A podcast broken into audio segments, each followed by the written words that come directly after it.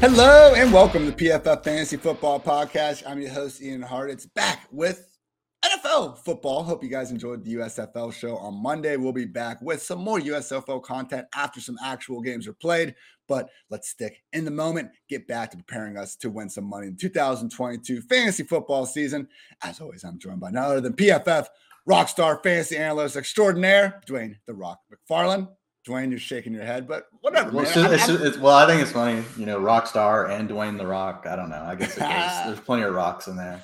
I can't believe you didn't at least mention on USFL, like, dude, we're gonna have a pretty sweet surprise for folks. Like, if you really want to be, be into USFL, it's yeah, supposed to be a surprise, Dwain. Yeah, you got to tease it. You at least got to tease it. I didn't say we're going to tell everybody. Isn't that what we're doing right now? Okay, so yeah. with uh, with with that in mind, uh, great little show for you all today. I uh, mentioned this on the last podcast where we went through uh, the 25 players that I believe you know saw their situation proven for agency. But Dwain has a fantastic piece up on PFF.com, basically showing where hey, if you had this sort of draft strategy in your first uh, five or six rounds. What should you be doing around seven through 10? Because uh, Dwain has done some reverse engineering, hot little SEO line there. Uh, Dwain, I'm sure Austin loved that one. And uh, we can basically look back and decide. I'm sure absolutely no one ever searches for those words. So fantasy football reverse engineering and Google, just just owning that market. But uh, we've got great stuff there. And then um, also want to talk a little bit about uh, this weekend's favorite fantasy topic that is receiver separation, contested catches,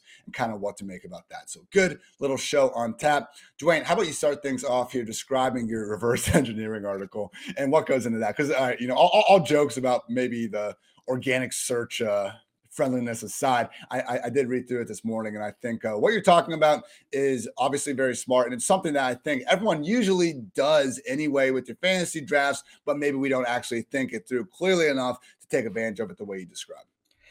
Yeah. So the way I think about this, um, you know, and it is a pretty simple, you know, concept. Like this isn't like you know some rocket science kind of thing, but it's something. It's one of the first things I do every year. Like as I'm walking through uh, my draft plan, my strategy, how I think I'm really gonna think about executing, and because the whole goal is like if you you want to be thinking far enough ahead in your draft that you are going to know how to adapt and be flexible like as you make your picks right and as you start to build out your roster um, but I think there's a few key things that you want to do. And so what I like to do, Ian, is start. I like to go into the later rounds or the the mid late rounds. So basically, every year the cutoffs are a little different. Like some years, like I might think this starts in the sixth round. Some years I might think it starts in the eighth. Some years it may end in the twelfth. Some years it may end in the tenth or eleventh round. But there usually ends up being this really sweet spot um, in the draft where you feel really confident around certain positions and certain players. And so, for example, if you're sitting there and in your you know ranks you're looking at 80 and an easy way to do this also is just start looking at adp where you know you feel really good about certain players that are landing in tiers um, but they land in the same tier as a guy going in the fifth but you know you can get them in the seventh right and so you start to add those up basically and so um, like a few years ago when i did really really well in an ffpc format. I didn't win the 250 grand. I won second place that year, Ian. Ooh. My whole strategy, really honestly, and this is where every year can be different. I really did go more running back heavy early. And then there are other years where I've gone wide receivers heavy early, but it was all due that year to young talent sitting at the top of the draft board for running back. So I had Kareem Hunt, Le'Veon Bell, Todd Gurley, and I had that stack multiple times. Um, obviously, I didn't need anyone else, honestly, on my team after that. Like I destroyed like all of those leagues. But the other part that made it work is I loved Zach Ertz um, in the fifth round that year in a tight end premium league. I thought he would lead the Eagles in targets that year, and I knew that I could get him um, at, a, at, a, really good price. Like I, he was almost always there. That's the other thing you're looking at. And then the other part was I just really felt good about Davante Adams. There were like a group of like six or seven receivers, and even Marvin Jones, some other guys were in this. And so I just felt like, hey, I can go after these running backs early, come back in my tight end premium, grab a receiver in the fourth, get Zach Ertz, you know, in the fifth. Um, and that year, I think Kelce was going in the third or fourth too, so he was an option. But Shout then I knew, to, uh, real quick, I, we always yeah. love talking about the uh, names of these draft strategies, and I like poking a little fun at the zero RB crowd and calling it, you know, zero RB or everything else in the world is literally modified zero RB. But there is a hero in the fantasy community who took this more seriously than me. TJ Hernandez, four for four. Dwain, first, if you dropped a running back in the first two rounds superhero RB per TJ. I absolutely love it. And we are rolling with that moving forward. Yeah, uh, Pat Kerrane had one last year too. Um, I can't remember what he called it, but like the upside you're looking for. I can't remember what he called it, uh, but it was well, kind of like same thing. Super. You're basically looking for these super, the superhuman running back. So um, basically, by doing that, you know, kind of where I was going is all of a sudden you have this. I've had, I felt really good about a group of receivers um, that year as well, and so and not all of them worked out, but enough of them worked out, and I knew I was it wasn't going to be super tight. So you can't build a strategy like this where you know there's only two players you like. You're like, I'm just going to get these two players every time because somebody will snipe you, man. And then like your whole plan is like gone. You got to feel pretty good about a group of players at a certain position that you feel like there's value there. And then so what happens is as you start to draft, for example, let's say this year, um, scroll up to the tight end part, Ian, real quick. Like so for this year, for tight ends, it's pretty straightforward for me um, number one, high level, I do believe it's between round seven and 10, maybe round 11 this year. There are a few players going in round 11 and this is going to, and this is using FFPC data. Um, so this is with fantasy mojo. Um, so appreciate him giving us that data today. Um, but as far as looking at what that range is like, it's between round seven and 11. Um, that could change some obviously after the draft. So we'll have to keep an eye on it, but tight ends are a great example. So this is a tight end premium format. So you need to have one. But if you don't take one by the second or third round, the way I look at it this year, you at least need to do it by the eighth end because in the eighth round, you've got Rob Gronkowski, who's going to shoot up to like, you know, a sixth, fifth round pick. Um, if once he signs with the Bucs, you got Albert O, who we've talked about, you got Zach Ertz. I think those are the three. Like you're going to need to save a pick in round eight. So if all of a sudden you're four or five rounds into the draft and you don't have a tight end, like you need to be planning ahead for round eight, knowing that you're going to go ahead and grab one of those three guys. Now, notice I didn't just give you one name. If you're at the end of the list and you're at your like, this is my stopping point, you can't just have one name on the list.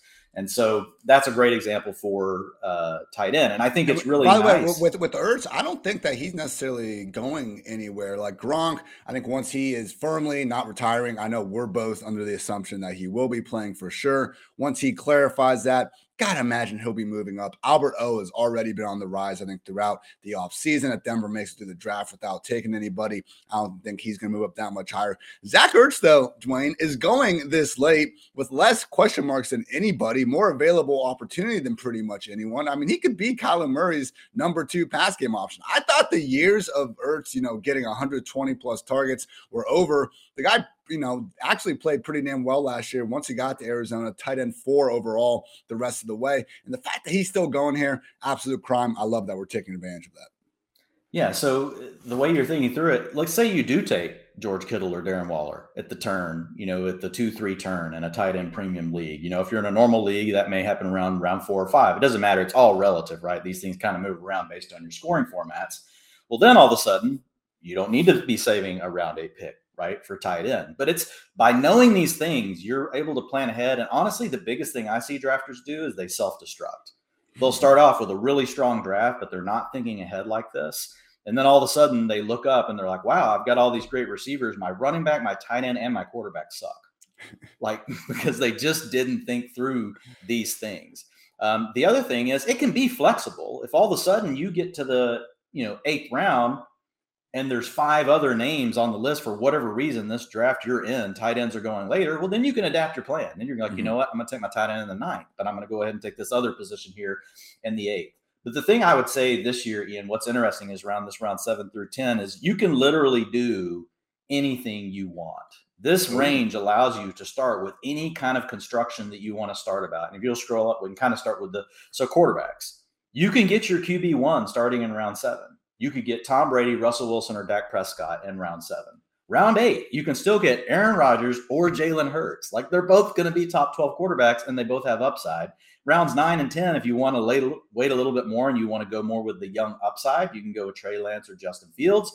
If you like a little bit more of a proven commodity, Derek Carr and Kirk Cousins are going to both be there. And we've already talked about them in our quarterback tiers uh, episode two weeks ago. And we talked about like there's hidden upside with Derek Carr and Kirk Cousins. Like they could throw for 5,000 yards this year. Kirk Cousins has a new offensive coordinator. They're going to use more 11 personnel, probably going to throw the ball a little more. Derek Carr now has that has Davante Adams, Hunter Renfrow, Darren Waller. They all stay healthy. You got Josh McDaniels calling things. They're going to go with that quick passing game. I would expect them to run the ball a little bit less than what we've seen in previous years with Jon Gruden. So these are all options. And then a guy that belongs, I think, in the same tier, and we talked about him, was Ryan Tannehill. Right now, he's going in the 11th round.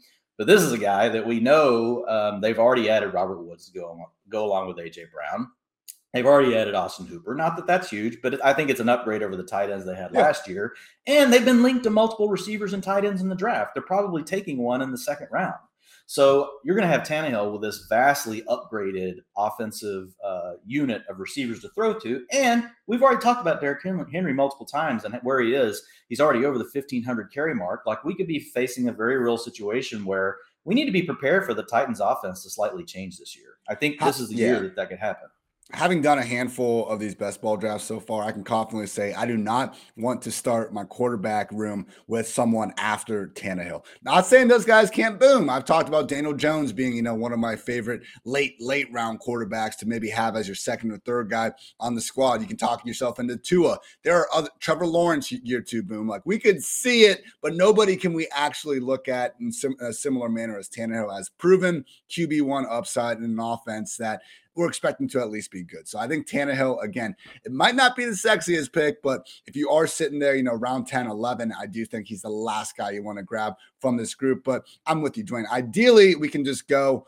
wait, you know, 9, 10 and get one of these guys that are lingering a little bit far down. Either way, I mean, it's just good to be able to have that, I guess, figured out. Have your QB1 by round 11 is the main take. And this is best ball. Like once redraft gets here, these will sag a little bit, right? And mm-hmm. redraft, like Trey Lance and Justin Fields, they'll slide into the 11th and 12th round. And best ball, because of the format, folks are all kind of in a race to get two. Everybody pretty much wants two. Now you'll see some somebody that'll grab Josh Allen early and they'll just and, and I agree with the strategy. You kind of risk it. You you may wait and get down to around 14 or 15 before you take, you know, your QB two. But for the most part, people that start like in round six or seven, they're gonna go ahead and grab another quarterback by like round 12. So to your point, that kind of compresses everything. Once we get to redraft Ryan Tannehill, you'll probably be able to get like round 13, 14 um, like he's going to be an even better value there. Um, then redraft back, like you don't even need a second quarterback. Just yeah, you don't even have to take one. Yeah, you just wait, and that's and that's why they fall further. Like mm-hmm. I'm an actual like that's a strategy that I use every year. Most people, even really good drafters, I see still draft two quarterbacks, and I don't know why. I really, if, especially if I get a good one, I just draft one, yeah. and then I can work the waiver wire after that.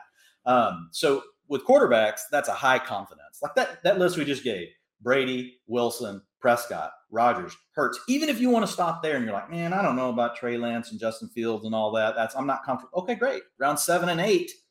Just know though, remember, if you started off heavy at running back and receiver, and now things you you know you don't have your tight end yet, you don't have your quarterback yet. Well, guess what? Round seven and eight, like if you really want to make sure you're getting a, a player that you have high confidence in being able to carry that position, you're gonna need, you're gonna have to spend those two picks. And the thing is, like, there's a lot of other things that are gonna be attracting you know you you in those rounds because we're about to talk about the running backs and receivers, and there's a lot of goodness there as well. But high confidence at quarterback, so I like that. Um, running backs, round seven and eight, you can get AJ Dillon, Kareem Hunt, Tony Pollard. Um, so the thing I like about those guys, Ian, and I'll get your thoughts. So with AJ Dillon, look, we I think we both agree Aaron Jones is like a really good receiving back, and that should be the role Aaron Jones has. Aaron Jones probably more is the not probably he's the more explosive back than AJ Dillon, even though he's older. Um, but I do think that we'll see Aaron Jones probably get used more in the passing game, which could open up even a little bit more on the ground for AJ Dillon. But the other plus is Dillon has man such the contingency upside. Like if for some reason Aaron Jones goes down, I mean AJ Dillon's going to be an RB one every week that that happens.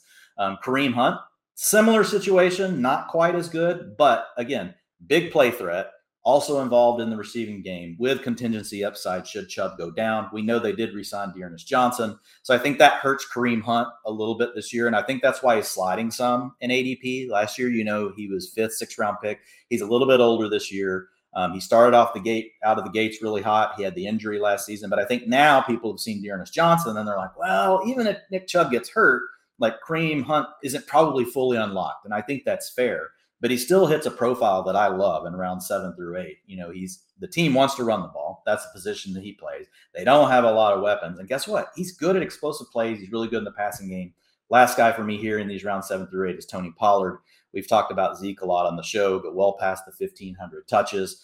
Pollard could be more involved in the in the passing game as well. The Cowboys have lost some targets, and Tony Pollard's explosive. So the contingency value, though, with Pollard, I think is probably Ian. I would rank it higher than Kareem Hunt. I think AJ Dillon and Tony Pollard are similar, like in their contingency value. Should Zeke go down, like Pollard, man, whoo, like gonna, he's going to be an RB one every week. Yeah, like legit, maybe top five. I mean, we've seen them, I think, only once. Actually, it was that 49ers game at the end of uh, 2020. I think he did work as the overall RB1 or RB2. A couple of it. I mean, it was similar, I think, to uh, when Javonte Williams did. Like, you see a big play here. Oh, okay, he caught seven passes. Like, yeah, those are types of things that can happen when you're actually on the field every single down, with which Pollard firmly has in his range of outcomes if Zeke is going to be out. Would just point out, I understand he's not in this group because he's going later, but Alexander Mattison checks a lot of these same boxes and is available as an even cheaper running back that you can get in the double digit rounds. So agree with everything you said. And I, I like and the only the only difference for me with Mattison is I believe Dillon Hunt, and Pollard can give you spike week RB two production. More likely, yeah. Where Mattison won't. Mattison, the only way is when Dalvin Cook goes down, unless they change like the the share right between yeah. Mattison and Dalvin Cook. Exactly. Um, but yeah, Mattison, I if if I was putting like around 11 and 12 guys on here, he definitely would have been on the list. That, that's your upside swing. But for best ball, like the thing I like about these guys, you get that huge contingent upside, but you're also probably going to get spike weeks out of them anyway. They can help you fill an RB2 or an RB or a flex role, you know, depending on the format that you're playing in. The other guys going in this range, Damien Harris, you know, it's going to be a three headed committee, but you know you can get spike week potential out of Damien Harris. Devin Singletary, we'll see what happens in the draft. If if they don't draft a back, which they're getting linked more and more to different backs um, here over the last week and a half, but if they don't take one, I mean, Devin Singletary is going to climb two rounds yeah. um, in ADP by the time we get to August. So again, like with these, you don't want to be taking your RB one here, in my opinion. Like I would not be so stubborn as to wait for this. Things could break really perfect for you, and everything works out. I, when I try to go, uh, you know, receiver heavy, that kind of a draft. I mean, I still want to at least have one guy, what you call him superhero, hero, whatever you want to call him. Like, I want to have one anchor. I basically just want to be trying to have a group of guys fill my RB2. And, and best ball is great because you don't have to pick which one every week. Like, if it just happens, you know, you got two or three of these guys, like, you're in really good shape. But again, yeah, that's the thing here. We're starting in round seven talking about this. So, feasibly, I think based on you know, we talked about the quarterbacks that are available in this range. We could be looking at having two high end running backs with four legit wide receivers before we even have to get into this conversation. So, yeah, definitely too late for the RB1. I don't even know how good I feel about these guys as my RB2, but my God, RB3, RB4, you can definitely wrap your mind well, if you wait for RB2 here, the thing is you have to take multiple. Yeah. Right. You can't wait and say, well, I'm going to get AJ Dillon. That's my RB2. No, you can't. You're, you're going to need AJ Dillon and a Tony Pollard, AJ Dillon and a Damien Harris, AJ Dillon and a Rashad Penny. Yeah. You know, eh, you're really going to need an AJ Dillon, a Rashad Penny, and a Chase Edmonds. Like that. That's the way your brain has to start. And again, that's why it's important to be planning ahead because there's going to be other stuff that you want and need here.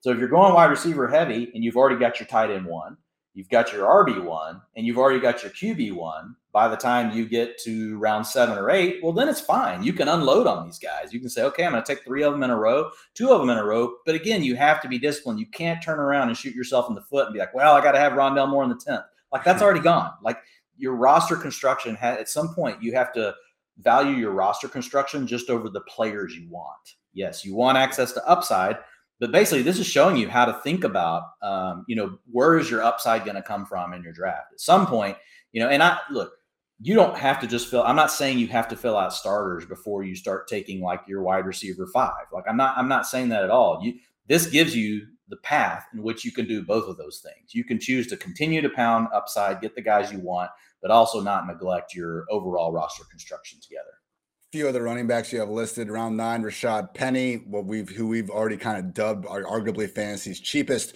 three down back depending on how the chris carson things thing goes. But even then pete carroll is on record. I know it doesn't always mean the most but he is on record saying penny will get the first crack at that starting job. Cordarrelle patterson you know always his best case scenario was returning back to atlanta. He, like he is unironically getting featured in falcons social media tweets as the biggest star in this offense. You can laugh if you want. Either way going round nine you know that having someone with that sort of rushing and receiving upside. We will absolutely take that as our third or fourth RB. You mentioned Chase Edmonds. We got Rhamondre Stevenson here as well. Ronald Jones, Dwain, in round 10 is pretty interesting because, first of all, Rojo is not as bad as everyone makes him out to be. He's actually a very good rusher, and you look at kind of his advanced statistics there on the ground. He's been very good, very good. I'm not exaggerating on the ground purely as a rusher since entering the league. He's going to Kansas City. It reminds me a little bit of James Conner last year, Dwain, in terms of he, Rojo is very affordable. He, what happens if Clyde edwards gets hurt again? There's a chance that Rojo takes over a three down role. I'm not saying he's necessarily qualified for that, but at the end of the day, we're looking at a veteran running back that a lot of people have just decided he sucks, but he's entering great offense and he's awfully affordable. So clearly, the Chiefs like Rojo more than we do. I think we should pay a little more attention to. Yeah, and even if he doesn't get the passing down role, if Edwards-Helaire were to go down, if we go back and look at the utilization of Edwards-Helaire, any of those weeks where he got like up to 65% of the rushing attempts and wasn't even that involved in the passing game, you know, he was a borderline RB1 all of those weeks, you know, if, if not like a low end RB2. So I think that's the kind of role that Rojo could easily step into, right? All of a sudden handling 60 to 60. There's a chance Rojo handles half of the rushing attempts anyway. So I think that there is con- there's contingent upside built in with Rojo if something happens to Edwards-Helaire, which Edwards-Helaire has had has battled injuries both of his first two seasons. Yeah. Um, so I think you know, looking at him, it's just it, you're also making a bet on the Chiefs' offense, who we know is going to have to figure out how are they going to score points because they're not going to have Tyreek Hill. So maybe the offense takes a slight step back, but there's more opportunities for other players. One other thing I would say really quick: notice there are archetypes that I'm giving you guys, like round nine. Rashad Penny, what does he have? He has huge uh, upside because of his big playability, right? And so even if you're on a team like the Seahawks, who we don't think are very good, you still want to on those kind of offenses, you want to gravitate to a back that can still, you know, break off a 40, 50 yard run. Because guess what? They're probably not going to be down inside the five a whole bunch. You're going to need somebody that can give you upside to get to touchdown potential, even if the offense, everything's not going well. Patterson, explosive plays last year in the receiving game. Chase Edmonds, explosive playmaker last year, involved in the receiving game. So those are very specific criteria that I'm using to, to, to highlight these three players. And you'll notice you'll, if you go look at ADP, there are other running backs going in that range. I'm not talking about them for a specific reason. Like this is the archetype of player that I'm really looking to try to get exposure to in round nine because if things break right, you know, like it, it he could these could be players that should have been taken in round four, five, three. Yeah, I mean, you have 10 guys listed across three rounds. So this is not, it's, it's, it's hardly like you're just putting your foot down. It's like, oh, you absolutely need to have this guy at this specific spot. That's what we're trying to avoid here. And I thought your point about Rondale Moore earlier was good. We've been talking about him as being great value. I would like to have Rondale Moore in every single team, Me but too. I can, I can, I can specifically remember some drafts though last year, Dwain, like where AJ Dillon was irresponsibly my RB two because of how many wide receivers I kept looking at and saying, "Well, my God, how could I let him pass? You know, how could I not add this guy to the squad?" Keeping in mind that roster construction is awfully important. Hey, real quick, Ian, I want to get your thoughts, like before yeah. we move on to receivers. So the other thing that I put in the article that folks can see is there's a cutoff. And so basically, this is more of a how many I think you probably want to have of a position. And again, we'll update this as we get, move into redraft season and after the NFL draft, all those kind of things. But right now, I think by round 10, minimum, you want three backs. I would rather have four, but three would be three would be okay. But if you're going to go three, that means you probably took, say, Jonathan Taylor or Christian McCaffrey in the first. Like if your first running back off the board was James Conner in the fourth, and I'm probably I'm you know, as much as we love James Conner, like I mean that makes me want to have four backs a little bit more. And again, every draft will fall slightly different. So you know you'll you can you can you can use this and it can still be pliable based on the way a draft is going. But general rule of thumb. But I don't know what your thoughts are, Ian. Like just looking at you know the way these drafts are falling out. If you had any thoughts, you know, and kind of hey, I'd probably like to have this many of this kind of position by this point of draft.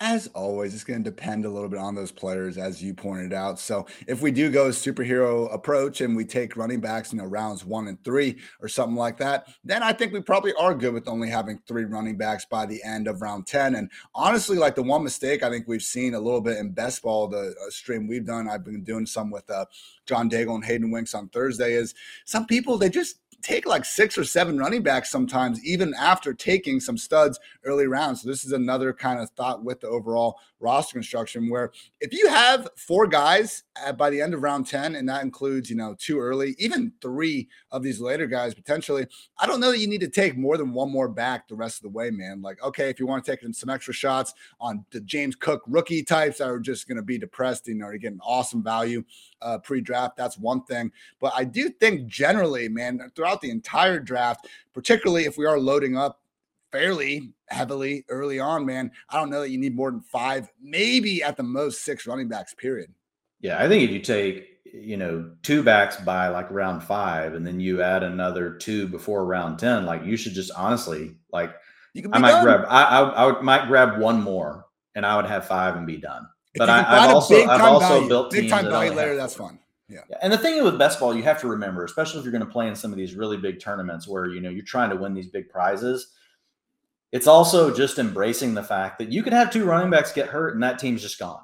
It's wiped out, and that's okay. Because like, you, yeah, because you're building a hopefully you're building a portfolio right of best ball teams. Whether that you know you want to budget and be responsible with it, but whether that's five or whether that's a hundred like that's kind of what you're thinking through. It's okay to have some different types of constructions. Uh, I actually prefer that. I like to zoom out and be like, oh wow, okay, I've, oh, oh, I've got this group of teams that I've really only got four or five backs on, and I got another group of teams, you know, where I waited a little bit longer, so maybe I have six, you know, and and so on. Like it just depends. Like because um, every year, like what's going to happen is, you know, some of those roster constructions are going to look better than others. Like, you know, I, I, like looking back at a two to three year sample, but we don't have that necessarily for underdog.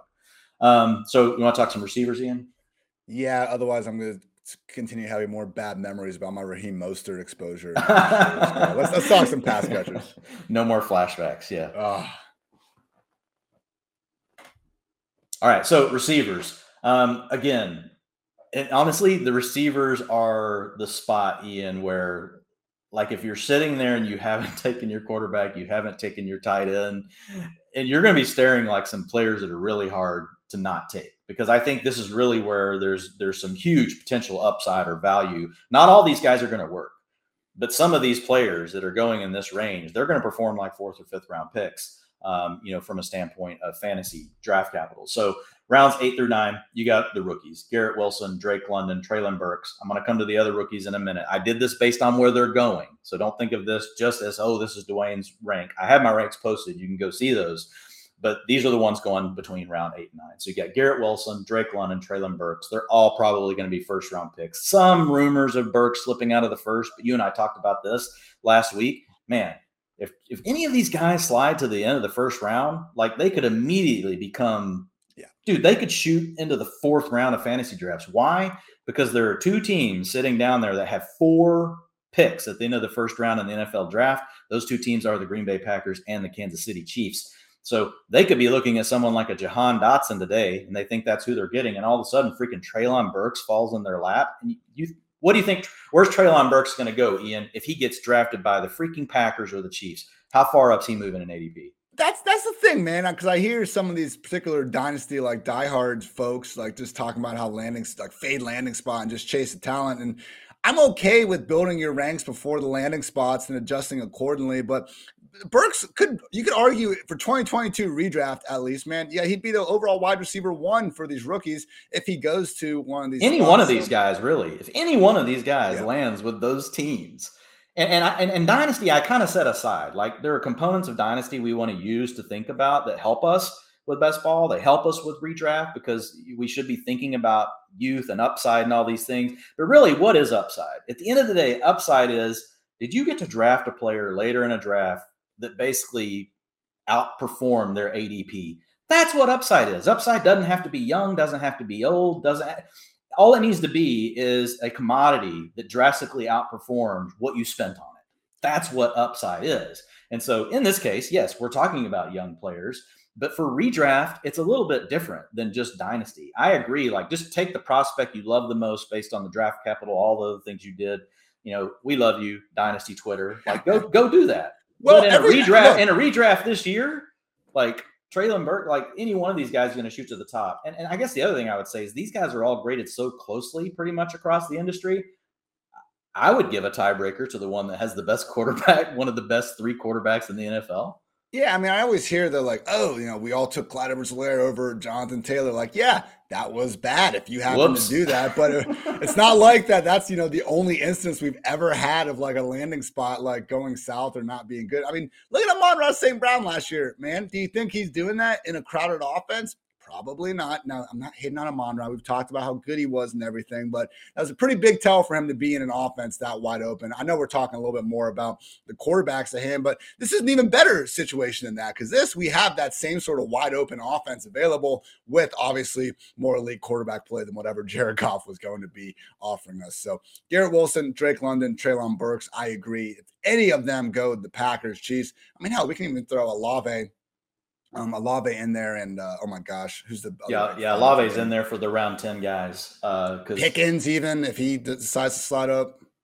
Yep, and so there will be guys that'll join this group, right? And some of these could fall down a little bit, but but the bottom line is, man, it's gonna it's just rich in this area. Um, so the other thing that I've noticed, we don't have to go super deep into this, but just you know doing some drafts, looking at ADP a lot man, there's a lot of receivers in that middle, those middle rounds that like just they're not just screaming pick me. Like it's kind of a flat spot. And there's a lot of guys that I feel the same about. So it's like I don't mind waiting a little bit on even if I want to get risky and take my wide receiver three and four in this spot. Now, what I would rather do, you know, is already have three receivers and take my wide receiver four and wide receiver five between round seven and 10. But again, that depends. What did you do with quarterback? What did, and we'll walk through some scenarios here for everybody here in just a second. But yeah, so in, in round eight, the next thing you get in is you've got our, our year two guys and year three guys that are still, you know, potentially ascending players. Kadarius Toney, um, you know, flashed really big. He only had 201 routes last year, but on those routes, like his yards per route run, all those things were elite. Brandon Aiyuk, obviously, we know took a step backwards last year, but you can get him in the ninth round right now. We know the talent is there. It's a crowded offense that wants to run the ball. We don't know what's going to happen with the quarterback. A lot of questions, but still in round nine, talent is enough to be buying in for Brandon Aiyuk. And I hear folks are like, no, no, I'm just never doing that. Look, remember, the guys that have talent and they also have opportunity and the quality of their opportunity is is great. Guess what? They went in the first three rounds. They're gone. That's why they go in the first three rounds. So don't mm-hmm. sit here and bitch about, oh, well, this player doesn't have a great situation. He's just talented, right? So at this point in the draft, you're looking for either players that have opportunity or players that have talent. And I like to lean to the talent in these later rounds just because there's so much that's unpredictable about a season. Ian. You know what's going to happen with with injuries and all sorts of stuff that can can go on. Uh, real quick, round ten, the af- the aforementioned, the one and only, the great Rondale Moore going around 10. You'll notice in my scenarios down at the bottom, like Rondale 10's like on ha- over half of them in round 10. Uh, Rashod Bateman, Chase Claypool. So these are all your year two, year three guys that have breakout potential. Um, Claypool, yeah, we, we have- got narrative going on too. Diontae Johnson is not going to uh, offseason workouts with Trubisky. Oh, I'm not, and he's a, not so he's sure Claypool is, but Diontae isn't. well, and I will tell you, like Diontae Johnson, when you watch his game, it is a timing based game. Like he's he he sets his game up to create. We're going to talk about separation in a minute. Diontae Johnson is a great route runner. He wins gaining separation and then getting you know going after yards after the catch. Um, so he needs he needs to have that. And also Mitchell Trubisky is not necessarily hasn't shown to be like really the best timing quarterback so far. So that is pretty interesting. And I know you've already talked about, you know, I think you're the first person I've heard on record that wow, Claypool could really end up being, you know, the better fit. And who knows? Like we still like Diontae Moore, but it's in the range of outcomes, and it's obviously it's re- it's representing their ADP. Chase Claypool, well, you get in round ten. Diontae, you got to take in round four. I mean, there's a big difference. You brought this up uh, maybe like five minutes ago about kind of that middle range of wide receivers. I see the allure a little bit of waiting, just because once you kind of get past the top 25, 26 receivers, like I'm not seeing that huge of a gap between kind of the upper tier, the wide receiver three range, all the way to like kind of the lower tier wide receiver four, man. Like I think from like wide receiver 26 to wide receiver 48, we're not talking like that. There will be different tiers of the guys, but you have your Kadarius Toneys, your Batemans, your Rondales going 10, 12 spots after guys like, you know, your Tyler Lockett's, DeVonta Smith, Michael Gallup's.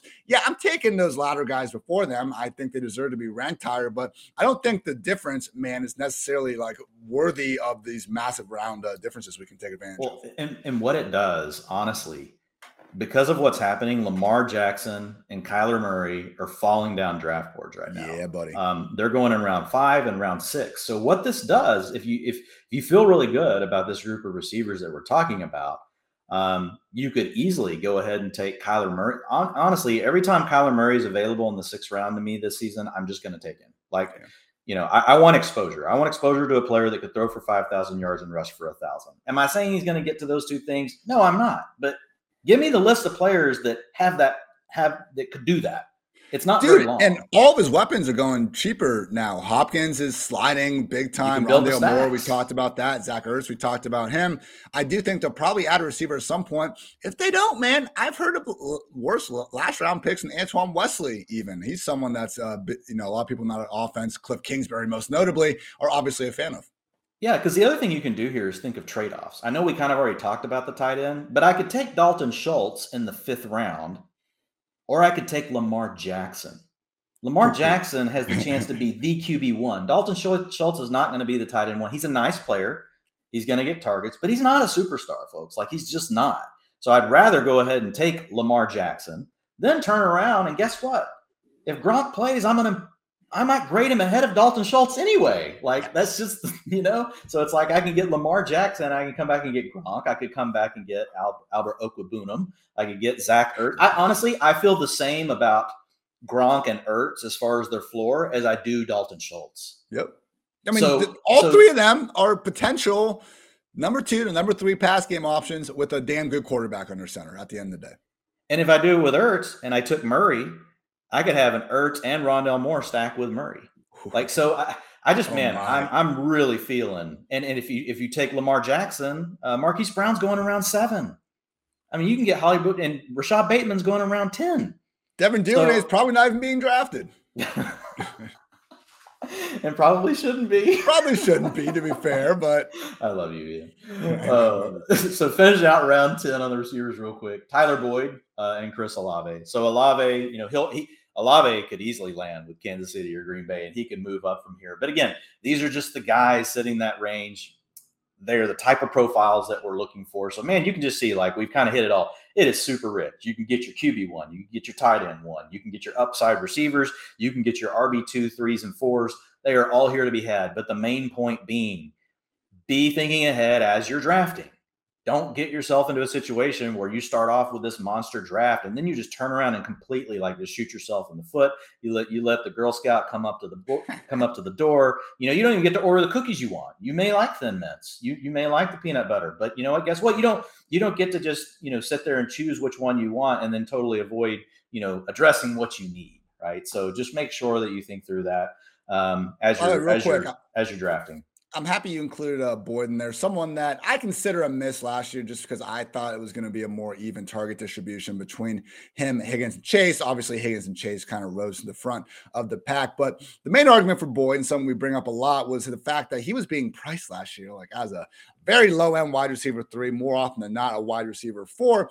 And the conversation was, hey, let's take him. I think his best case scenario is far higher. He, he was a legit wide receiver one with Joe Burrow under center in 2020. And the idea was that his floor can't be that low. What happened last year overall? Wide receiver 31, wide receiver 38 on a per game basis. You didn't lose your fantasy championship from drafting Tyler Boyd, you know, in these later middle rounds. And I think that's another point uh, to look at in 2022 because, again, Dwain, at this point in the draft, like Boyd's not going to be our wide receiver one. He's probably going to be our wide receiver five. You could do a lot worse in round. I love it, man. I love it, uh, especially in best ball. He can still give you the spike weeks where he catches the touchdowns. Yep. Um, we know he's probably third in the pecking order, but guess what?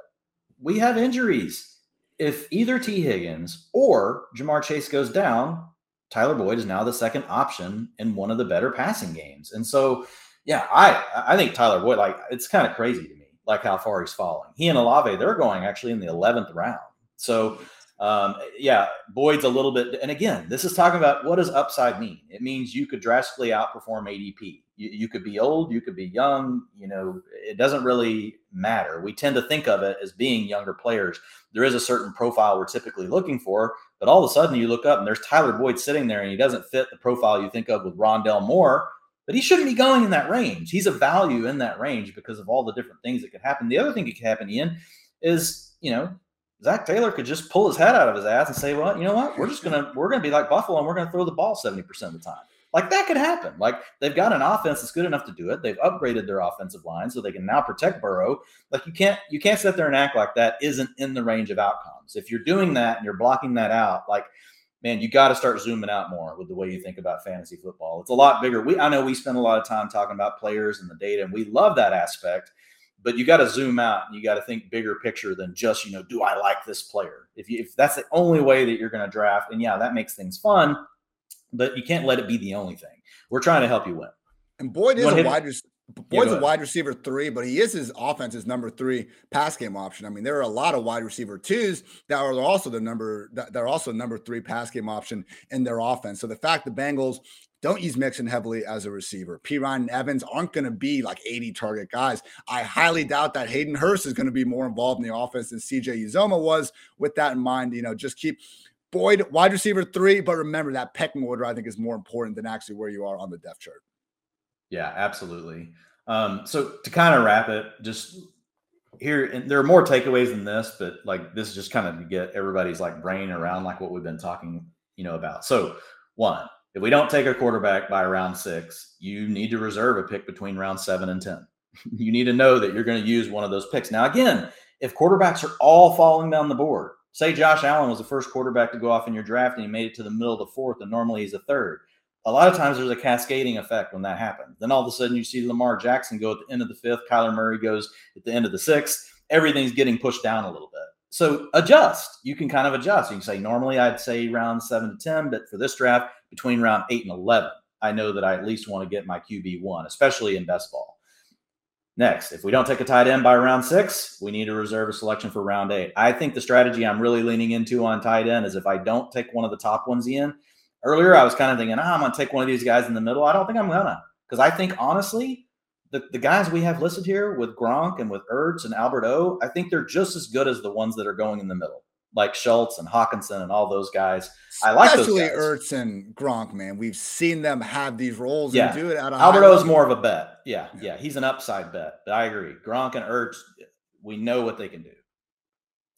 Um, next thing, you know, if you want to take, if you wait until RB two to start it in round seven through ten, just remember you're probably you need to take multiple swings. Um, you know, look, there, I'm not saying it couldn't work and you couldn't do it some other way and get lucky and hit on some other stuff later in the draft. But I mean, you don't really want to come away with AJ Dillon as your RB2 and then just let your foot off and go back and hammer three more receivers. And now all of a sudden you have eight receivers on your roster, uh, you know, by round 11. I think you, you got to be careful. I, I prefer drafting the receivers, um, but at the same time, like there is a limit. So if you wait for your RB2, like I think you at least need to take two guys in that round seven to 10. If you've already got your RB2, well, then fine. You may just grab one guy in that range. You know, I think you grab one more, but you don't have to necessarily draft draft two or three. In fact, if you've already got two and you get to round seven, I would say you're probably only taking one of those backs. And again, depending on the way your your, your board is falling, you know, all of a sudden you find a great value on a player. Yeah, you're going to take it. Um, but that's the beauty of this also is like when those values fall in your lap, you know, by creating this flexibility early and knowing what you need to do, you're, you're already thinking multiple steps ahead. And then you should also know, okay, great. If I do take this value here, what does that mean I have to do in round 11 and round 12, those sort of things. Um, and if you want access to the year two and year three upside wide receivers, like you, are gonna you're gonna need to do it by round 10. Um, and I think you know once you get past those, there are going to be other players that we'll talk about later. But I think this is the real sweet spot. And again, round 11 did have Tannehill in there from a quarterback's perspective. Uh, you got uh, Chris Olave falling out in round 11, Tyler Boyd round 10, sometimes round 11. So you can still include those guys. They fit in that same mold. Don't be afraid to go ahead and take them um, in round 10. And so I did do a few different um, draft scenarios, Ian, just to kind of help people. So, like if you're picking from an early position in the draft, let's say you have access to a Jonathan Taylor, Christian McCaffrey, Austin Ekeler, you know, you pick the one that you want to take. Like I just kind of put some examples of how this would then play out. So you'll see like in my first example, I take my I'll go ahead and take an RB two in round five like we did the other day, Ian, with Travis Etienne. Um, but what that means is once, and I actually, in this, that first one, I went ahead and took Kenneth Walker in round six. And what that meant though, so this draft, I started Jonathan Taylor, I came back AJ Brown, T Higgins, Terry McLaurin. And these aren't just stretch scenarios. Like these are the players going in this range. Yeah. And, and if so, if you wanted to say, oh man, I can't get AJ Brown there, well, CeeDee Lamb, someone like that mm-hmm. would have been there. So you can substitute the other name. Um, but then come back and take Etienne and Walker and notice I'm done with backs. But I what have I not drafted yet? A quarterback. So round seven, Tom Brady. What do I do? Come back in round eight. I don't have a tight end yet. I stack Gronk with Brady. Come back in round nine, and guess what? I go back at the receivers again with Treylon Burks, Chris Olave. So now my receivers are AJ Brown, T. Higgins, Terry McLaurin, Treylon Burks, Chris Olave. Uh, running backs are Jonathan Taylor, Travis Etienne, Kenneth Walker, quarterback Tom Brady, tight end Rob Gronkowski. Like, man, I would love that start. Like, I would, I would feel work. freaking great. So I won't read all these to you guys. You can go check the article out. It's not behind a paywall right now, but I did some other options where you squeeze in a quarterback. I did an example where you take uh, Lamar Jackson in round five. And then what does that mean you got to do? Well, I ended up in that draft taking AJ Dillon as my RB2 in round seven. And I came back with Chase Edmonds as my RB3 in round nine. And so it's just, it helps you start thinking through, okay, if I do this, if this value falls to me, what does this mean later? Um, middle draft position, of course, I started everyone with Justin Jefferson. Ian, got to, got to. yeah, like, I, and I did it on purpose because I just want people to know, like, man, when you get to the end or the middle of the first round, like Justin Jefferson, like we, we want to we want to diversify, do these things, but man, I'm like so excited about him this year. But again, I just did some different scenarios. The first one, I just started with three receivers. Justin Jefferson, CeeDee Lamb, Jaylen Waddle came back then with our boy James Conner, RB1. Went ahead and hit Amon-Ra St. Brown in round five. Now I've got four receivers and one back. And guess what? I and look, this is how flexible this is. And then I came back and still I took a quarterback, Kyler Murray, in round six. Came back with AJ Dillon, and I got Chase Edmonds in round nine. My tight end one's Albert O in this scenario, and I still got my wide receiver five, which I know Ian loves, is Rondale Moore. What do I have? I have Kyler Murray throwing passes to Rondale Moore. Oh, he could also throw a check down touchdown pass to James Conner. So now you got a nice stack going. You got a good lineup looking. You don't really have any like major weaknesses. Albert O does have to come through, but to me, like when I look at this, like I feel really good about my construction, you know, 10 rounds through. And we don't have to hit the late round ones, but it, just gives you examples based on where you're drafting the type of rosters that you could build. If you want to take a quarterback early, you want to take a tight end early, what do those things do? Like, what are the dominoes that cascade, and what should you be thinking about moving forward in the draft? And knowing that you need to be saving some picks in those seven to 10 rounds for the spots that you basically didn't that you didn't address early. And again, the main note is like the beauty of it is you can do anything. Like you really can. Like everything is there in round seven through 10. There's not a lot of years where it's been this way. A lot of years it's like, I know I can get my quarterback there and I know I can get my receiver. And I may not feel running backs are the new part that's getting added in here. Like last year, Chase Edmonds was basically in the same scenario he's in now, and he was a fifth round pick. Kareem Hunt last year was a fifth, sixth round pick. You can get him in round eight. AJ Dillon going a little higher than last year. Um, so, but it's it's some of these backs that are floating down. Used to, really, I would always feel good about the receivers. Not always, but typically receivers and quarterbacks, I would feel pretty good about. But this year, tight ends and running and running backs are also there. That's what I was going to say. So, like, you have given every all of our lovely listeners and readers the chance to, you know, make up their own mind because you can literally do everything that you want to do here and wait on whatever position with that said, Dwain, it seems like to me, looking at how some of these have played out, having uh, having had our conversations over the past few months and even years at this point, I'm more comfortable waiting at tight end, I think, this year. Like early on, that's a strategy I would prefer to do because being able to get a Gronk or Albert O in round eight or nine, I mean, hell, we can then go ahead and take someone like Irv Smith a couple rounds later if we're not feeling all that thrilled about Albert O. But I want more chances at these wide receivers early rounds in getting someone like a Lamar Jackson or a Kyler Murray. Like, come on, Lamar versus Dalton Schultz. Aye. That should not be a conversation, but it's going to be if people aren't, you know, as tuned in this roster construction as they should be. So out of these scenarios, I, I agree. you agree? Cool. I agree. Yeah. I think um, I want my access to Kittle and Waller. I'm definitely going to build some Kittle and Waller teams, and, and you can do it. Um, but I don't think I'm really going to touch hardly at all those tight ends that are going in, in a tight end premium format that are going between like rounds four and eight. I don't think I'm going to, or sorry, rounds four and six. I don't think I'm going to have them because, and what you just mentioned, um, the receivers, to me, the, the receivers, the the drop off is bigger this year from the top. And and the other part, we'll we'll refine these as we go, but man, I don't have a ton of conviction around a lot of those middle round receivers. There's certain ones that we like, like we like Amon-Ra St. Brown, we like Michael Pittman. But then as you start getting past those guys, I feel like there's a really big group that I'm like, man, just give me Kyler Murray.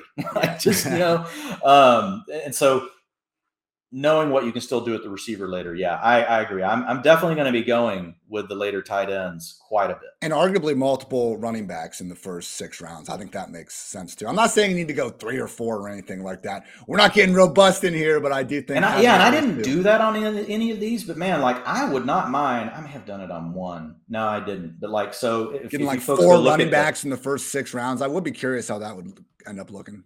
I think three is probably more like my range, but yeah. But even even if like, like thinking in none of these examples where I did where I took Jonathan Taylor, did I come back and take a James Conner in round four? I would love to do that. Give me James Conner, uh, you know, as my RB two, and then Travis Etienne as my upside RB three. and then Hollywood instead of Walker. Exactly. So I think there's a lot of options to do that as well, and maybe that's maybe that's something we'll we can think through as we do some of these drafts that we have coming up. Like ultimately, what we want to do is like actually like execute on some of these things we're talking about and let people see it, you know, play out in a draft. Again, that lovely article from Mr. McFarland, Fantasy Football Strategy, Reverse Engineering and Adaptable Winning 2022 Draft Plan. Look forward to continuing to update that as the ADP gets better and better throughout the offseason. Before we keep on going, I just want to give a shout out and let you all know that right now you can get 50% off a PFF Elite annual subscription if you use code DRAFT50. 365 days of elite. You can get all of our locked article content, the PFF NFL draft guide, completely unlocked mock draft simulator, data and grades, all that and so much more. The fantasy football rankings. Look, if you know you are going to sign up for PFF ahead of next fantasy season because you would like to quadruple 10 times, 100 times your money, whatever the hell your goal is, go sign up now. Draft 50 gets you 50% off. That's going to be as good, if not better, of any promo code we're going to give out throughout this entire season up until fantasy week one. So truly, people, draft 50 gets you 50% off a PFF Elite annual subscription. Also, PFF is launching Hutch, a four-part podcast series with number one overall NFL draft prospect, Aidan Hutchinson, on April 13th. Yes, Aidan did rip my heart out the Saturday after no uh, Saturday after Thanksgiving when he took it to the Ohio, entire Ohio State offense. Not illegal to chip defensive ends, guys. I don't know. Throw a couple screens out to all of your first round wide receivers. Why are we trying to block Aidan Hutchinson one on one in the snow all freaking game? We have the better athletes on the outside, Dwain. What are we doing? Damn it. Oh, I hate you, Aidan Hutchinson, but you're also really good at football, and I appreciate what you're doing with PFF. Austin Gayle led up Hutch. It's, it's going to be really cool, guys. Jim Harbaugh uh, is going to be interviewed, current and former Michigan football players, key members of Aidan's family, media members, and draft analysts. Even if you're like me and you don't like Aidan Hutchinson because you're a bitter, shallow, Ohio State lifer, you should still respect that this dude is likely going to be a number one overall pick and having this sort of, you know, just depth and ability to see behind the scenes and what he's going through. Uh, truly an opportunity that we don't get all that often. So, you know, putting my scarlet and gray aside, I can still say that I'm excited to see what Hutch is going to be like. So remember that four part podcast series comes out on April 13th which is a lovely Wednesday and a great day to be great. Also, want to point out the only true guaranteed quality pickup this season is Manscaped, the leaders in below the waist grooming with Manscaped Performance Package 4.0. Your skill position will be sleek and smooth enough for a sub 4340. Support us and head to manscaped.com and use the exclusive code PFF at checkout for 20% off and free shipping. Again, that's 20% off with free shipping at manscaped.com and use code PFF. Turn your Mr. Irrelevant to a first round pick with Manscaped. All right, Dwain, how the separation stuff start this weekend? You know, I I like to kind of wind down a little bit Saturday and Sunday. You know, I'm not necessarily this Sunday. Actually, I was like writing about the USFL till 1 a.m. So a little bit more of a. I was just gonna say you were. I knew you were grinding this weekend. I, I, was grinding this weekend, but generally, I'm not necessarily uh, waking up writing. We don't usually podcast on the weekends, but you know, I still like to scroll Twitter, and uh, you know, I, I I don't know how the Twitter algorithm works. My God, all we want is a chronological list of the people we follow. Figure it out, Twitter. I know you can use TweetDeck for that. But either way, maybe because I always interact with Dwain on Twitter or this or that, I just see you, Dwain, talking to Ray G, Scott Barrett, one industry person after another about separation and contested catches and some of the maybe fallacies we have around these metrics. All great information. I'm not sure uh, what exactly started all this. Uh, you want to let the folks know why we were so passionate, and you in particular, about separation and contested catches um, in the middle of freaking April? Yeah, well, I thought Ray uh, Ray G did a nice job. Like he actually posted, um, you know, a video of uh, freshman wide receiver Evan Stewart um, from uh, Texas A&M, and it was just talking about the throw being behind and it created a contested catch situation. But the receiver had already gained separation over the top of the corner. And so, you know, there's a lot of hate around separation metrics. And so I've spent a lot of time, you know, this offseason working with our PFF data team, understanding how do we chart all these plays? What are the definitions for all these things? And so I just kind of jumped in, you know, and, and, because right, you know, Ray specifically quoted, you know, great example of excellence uh, route phase separation turned in, into contested catch, into contested catch. Should we be knocking a wide receiver for this? And he said, context always matters. Yeah, you know what, Ray G? I know context matters, man. Um, and so I'm probably going to jump on a pod with, with Ray next week. So uh, we just kind of went back and forth and we were talking through it. Scott Barrett, you know, he had a separate thread going on contested catch stuff. But I agree with with Ray G and the way that PFF charts this stuff actually agrees with it as well. So for example, if you've got a player that's already created that separation has gotten open. There's two different the way we grade these things is, is you've already gotten credit for being open, right? And we and we grade every route, whether or not you know the player is targeted or not. Now we're not doing that for college right now, but we are doing it for NFL. But the same principles apply, right? And when I saw this video, you know, I just kind of jumped in and I, I 100% agree. And so what we're trying to do in the way that we look at it is that would not go against the receiver. The receiver already got open. Now the contested catch you know, we would look at like, was the player able to execute? Yes, the quarterback underthrew the ball. Were they able to make the catch? Because it is a tool in the tool bag. Ian. And so uh, the thing I would like to say, I know you got a chart up here. We'll talk about in just a second that looks at contested catches. Scott Barrett actually had a great thread going on with the contested catches over on Twitter. You guys can go check that out from Scott.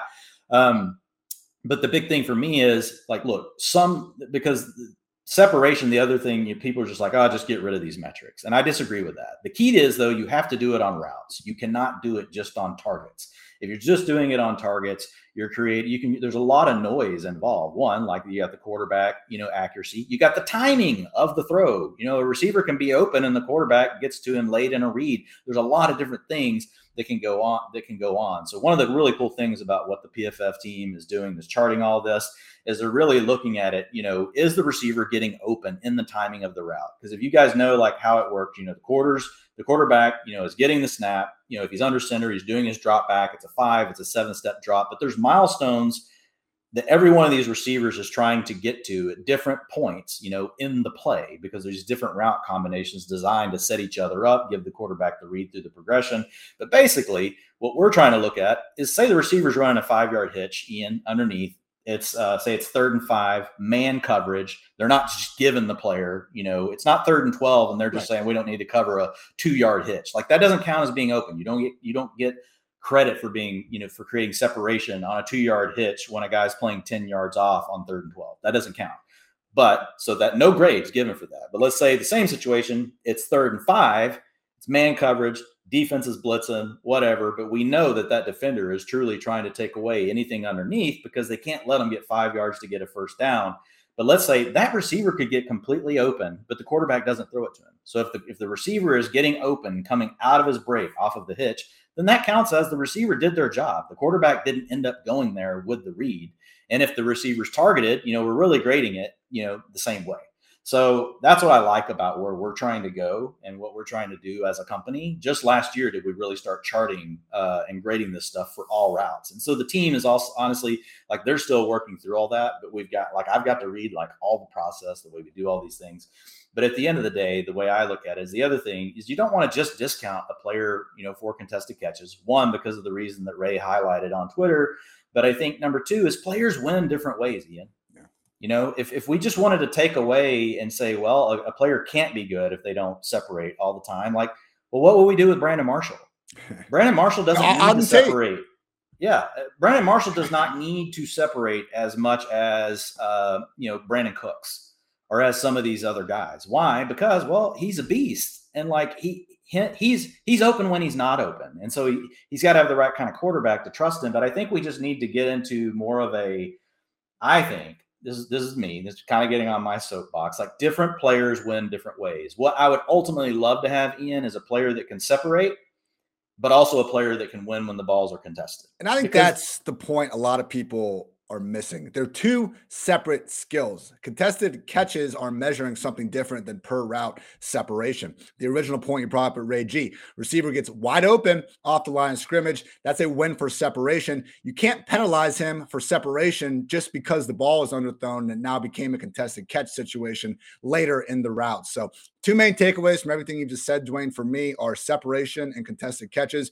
Two different things that should be separated accordingly, man. Because yeah, you sh- hopefully we get someone that can separate, and then when the quarterback makes a bad throw, they can also go back and make that contested catch. So realizing that those are separate, and then also using per route data instead of per target data whenever available. NFL games, we now have 17 per season. Look at every other sport. This is still such a small sample size. We have 11 guys on both fields. We're ramming each other. We're wearing pads, hitting helmet. It is such a freaking random game compared to everything else going on in the world of sports. I mean, golfers are hitting a stationary ball. There's one person on the course. Basketball, five on five. There's only a you know kind of certain amount of things that can even happen on a per play. Baseball, we have the largest sample sizes of them all. Why would we not use the largest sample size at hand, which is routes, as opposed to targets? And you know, it's just another one of those things where routes are giving us the opportunity to see what they're doing every single play with the separation. We're not just holding them to a selected kind of sample size that once again can easily be thrown off the mark by a quarterback either not being accurate or throwing the ball when he shouldn't be throwing the ball. So that's kind of, I think, uh, at its core, man, what PFF has always been trying to do. We're trying to look at players individually, see how they are doing without necessarily penalizing them because of their teammates. So separation, yeah, contested, think, two and separate things per route, not per target. Yeah, and even like I think that was a great summary. But like Thanks. even with separation, like look, some players are really great at separating on hard breaks, you know, uh, dig routes, comeback routes, hitch routes, uh, even out routes, you know, anything 90, you know, 90 degrees or more. Um, and then they're not great at separating over the top though. You know, they, they can't gain separation on a go route. So, I mean, there's, there's varying degrees. Like Drake London's a great example he's not the best at, at, really separating on a go route. Like I didn't really see him stack anybody in single man coverage, and I watched every rep. Like because it's it, we're fortunate because we have really cool tools in the back end where mm-hmm. we can go say, "Show me single man coverage." Drake London, and I can just watch them all over and over and over. Where other people are having to hunt and peck through like five thousand videos on YouTube to try to you know piece all this stuff together. Um, but where is Drake London really good? Man, you throw him a comeback route, you throw him a hitch route, you throw him, you know, a, a, dig route, an out route. Like he creates good separation, you know, on all of those things. So is he going to be a five tool player? I know I kind of, you know, giving a little tease to what Ian may be doing later uh, this week. No, I would. Drake London's not a five tool player, but he's a three or four tool player who could still be really good.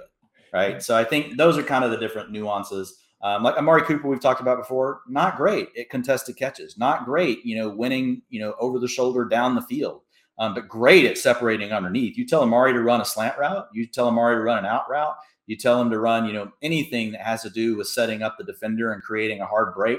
Like he's elite at that. But maybe that's why Amari's never gotten to like a 30% target shares because the other half of the game just has never shown up. So I do think if you can find the prospects that have both or the potential to have both, those are the ones, Ian, I think that can turn into target hogs. De- Davante Adams a great example. Davante Adams might be the best route runner in all of football, but he can also win when it's tight coverage. He can also win when it's a contested catch. And so those are pretty rare. Like Stefon Diggs is one of the best route runners in the league, but he's not elite in the contested catch range.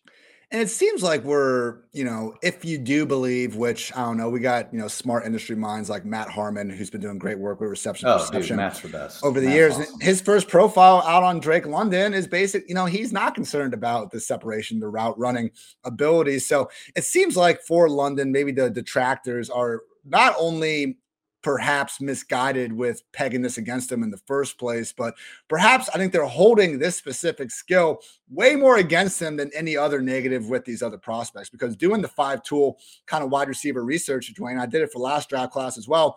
Kyle Pitts was the only wide receiver tight end that checked every single box in the last class. You know, a lot of these wide receivers were under 200 pounds. They just simply weren't big enough to qualify it's looking that way this year. Like I on my first glance, I did not see a single eligible wide receiver that is over the 50th percentile mark in height, weight, speed, hands, route running, and uh, playmaking. Now, I think that's actually a six tool receiver. We can combine height and weight and the size. How about that? And we'll get back down to our SEO friendly uh, five tool. But yeah, so I get it. Drake London, you know, you're not necessarily going to confuse him with, you know, a Chris Olave in terms of smoothness in and out of his breaks. But my God, if he's still pretty damn good at it and he does everything else at a high level, I think we can maybe look past that. So, you know, separation, maybe he is, maybe he is only a five or six out of 10, but damn it, Dwain, the guy does a lot of other good things at an awfully high yeah. level. Yeah. I mean, I think London, you know, eh, like in a loaded class, you know, he would go later than where he's probably going to go this year. But again, that doesn't mean that that he can't be good, you know. And I, I chose London because I know he's a guy that a lot of people think I'm just super down on. I'm just not as high as some other people on Drake London. I still have him at four. You know, I just don't have him in my top two like yeah. others. And for the folks that have him in the top two, I mean, I get it. I totally get it. Um, and for the folks looking at this on YouTube, because they're probably wondering, like, what the hell is the thing we're staring at? staring at. So this is just an example. So what I did is I just broke down contested catches for the 2021 college season for most of the top prospects, and just to give folks an idea of on those contested catches, how often was it an accurate throw or within the frame of the receiver by the quarterback, or was it an inaccurate pass that the receiver still caught? And so inaccurate would be hey, um, you know, it's high above the receiver. They had to turn back for it. It was still within their their it was still within their range to catch, but they had to definitely make an adjustment yeah. and do a good job to catch the ball.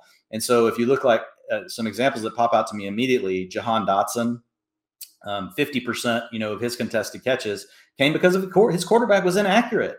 Like, so you got to be really careful with the contested catch thing because the thing, the underlying data points like this, Drake London, 10 of his uh, targets out of 26 that were contested catches were due to uh, the USC quarterback. So 38%.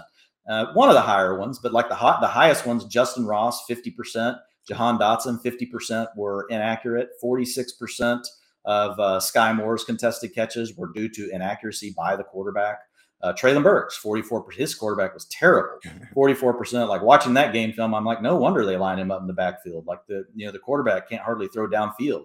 Jameson Williams, even, even, you know, he only had nine on the season, but four of them were due to inaccurate throws from Bryce Young. So just to kind of give folks a flavor, I don't think, I think contested catches, you know, because we don't have all the data set yet, you know, for college um, on every route. It's like trying to piece together the story, and I think that's fine. I would just be I would just warn against overweighting it too much.